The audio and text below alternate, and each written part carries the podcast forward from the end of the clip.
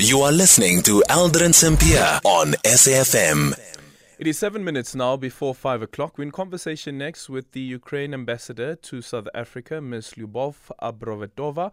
Uh, the embassy of Ukraine uh, to the Republic of South Africa is reacting to Sergei Lavrov's visit to South Africa. That is the foreign the foreign affairs minister of Russia, who is currently visiting in the country. And as you probably know, that his visit has sparked some criticism against the backdrop of the war in Ukraine. Ambassador, good afternoon, and thank you so much for making time for us. So, what do you make of this visit? Uh, good afternoon, and thank you very much for giving me this opportunity to speak on uh, this topic. Uh, you know, the Ministry of Foreign Affairs of terrorist Russian state already proved uh, on different international fora and uh, uh, in the international arena that it has become the theater of absurd for, for, for many, many months, and not only months, uh, since the invasion, real invasion started in 2014. So basically what we were watching today is that uh, Minister Lavrov was trying to say that what is happening is not happening. He was trying to speak about kind of special operation that they announced as a three-day operation, which lasts already for more than 11 months where they basically are defeated politically, and not only politically. If we, if we look at the uh, actions of Russian army, which assumed to be the second largest army in the world, it is defeated. And uh, what, what we see today is that it's trying to use all possible means to bring um, justice or justification to what it is doing in Ukraine. As he is speaking, the missile uh, attacks are continuing, and those missiles and th- those bombs are not falling down from the sky. These are missiles of Russia sent to kill Ukrainian people. And then from the from your president's end, um, under what conditions would he agreed to have peace talks? So we made it very clearly, and thank you for that question because we were watching the press conference of today in Virgo very closely. And uh, when I hear accusation towards the Ukrainian side not willing to negotiate, I want to make it very clear. There is no one more than Ukrainians who want peace and stability in our land. But it's not the aggressor who has to tell us on which conditions this peaceful talks can occur. We cannot sit at the table of negotiations with aggressor who has his not only military troops uh, on uh, on Ukrainian sovereign land.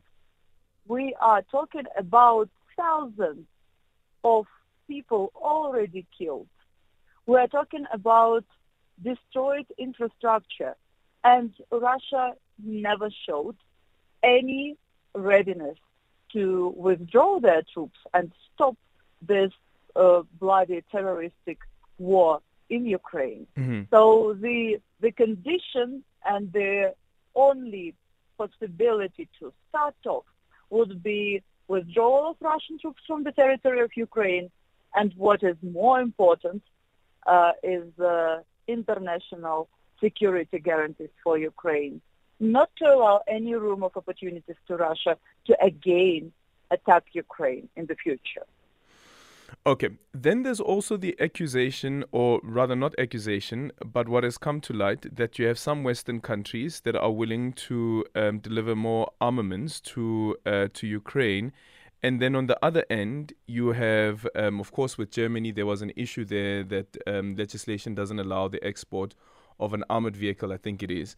Um, but the response then from the um, Speaker of the State Duma saying that this would lead to a catastrophe. What does Ukraine make of that?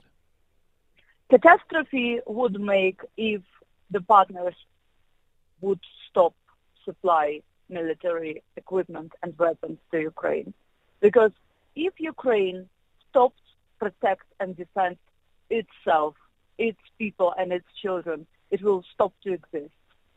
If today Russia stops war, the war will be over. So we need the military ammunition and equipment in order to protect us, not in order to invade another country. So it's very clear that uh, Ukraine never sent uh, any troops and missile uh, systems and they never bombed Russian um, cities. All the war things are happening in Ukraine because of Russia. Yeah. So we call for more ammunition, we call for more weapons in order to stop Russia forever of doing what it is doing. Do you accept that that also comes across as provocation, or is it your argument that we're just basically doing this to protect ourselves? We are doing that to protect ourselves. Let me repeat it one more time. We never went with aggression to another country. We had aggressor in our land.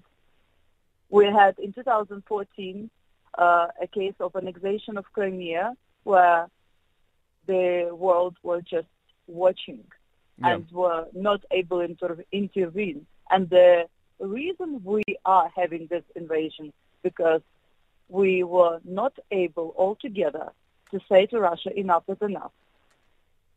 Yeah.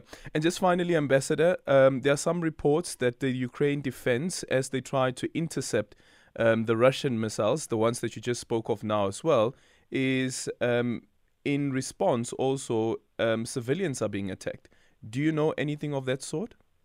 I heard about this, and again, I'm telling you that this is the theater of absurd.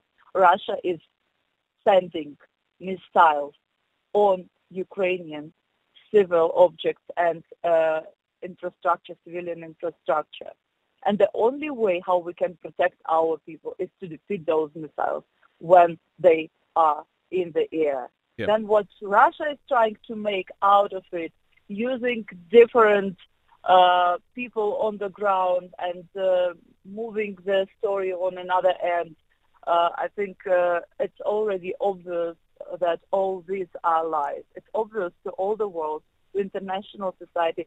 We've seen that all the resolutions of the United Nations that war on this Russian aggression and terrorist war in Ukraine, they all were supported by the uh, majority of uh, Hmm. foreign countries. Ambassador, as a, just a final question, um, of Sure. course, South Africa is a, is a foreign country, and it is allowed to invite whoever it wants to have, including um, um, somebody like Serge Lavrov, for instance, being in the country. But what do you make of the timing of it? And also, next month is um, the first year anniversary since the invasion. Uh, absolutely, clearly, every country has the right to engage with uh, other countries. This is the diplomacy. Uh, on the military drills that uh, South Africa and China and Russia are going to have, I have this is the question that you as South Africans can ask your government and yourself, what can Russia as a military power teach South Africa? Having in mind that today this visit was happening when Russia is not only the country that invaded another country, uh, all these politicians of Russia, they have blood on their hands. They violated all possible rules and norms, not only international law, but also humanitarian law. The number of uh, cases that we are investigating today, uh, a number of countries that already recognize that what Russia is doing is a genocide against Ukraine people, gives you an idea about that uh, atrocities that Russia uh, causing in Ukraine. So I'm just wondering what Russia can teach South Africa in terms of military drills. Thank, Thank you. you so much for your time. That is the ambassador of Ukraine to South Africa, Lyubov Abravitova. It is time for the news. Apologies, we're a bit late for news.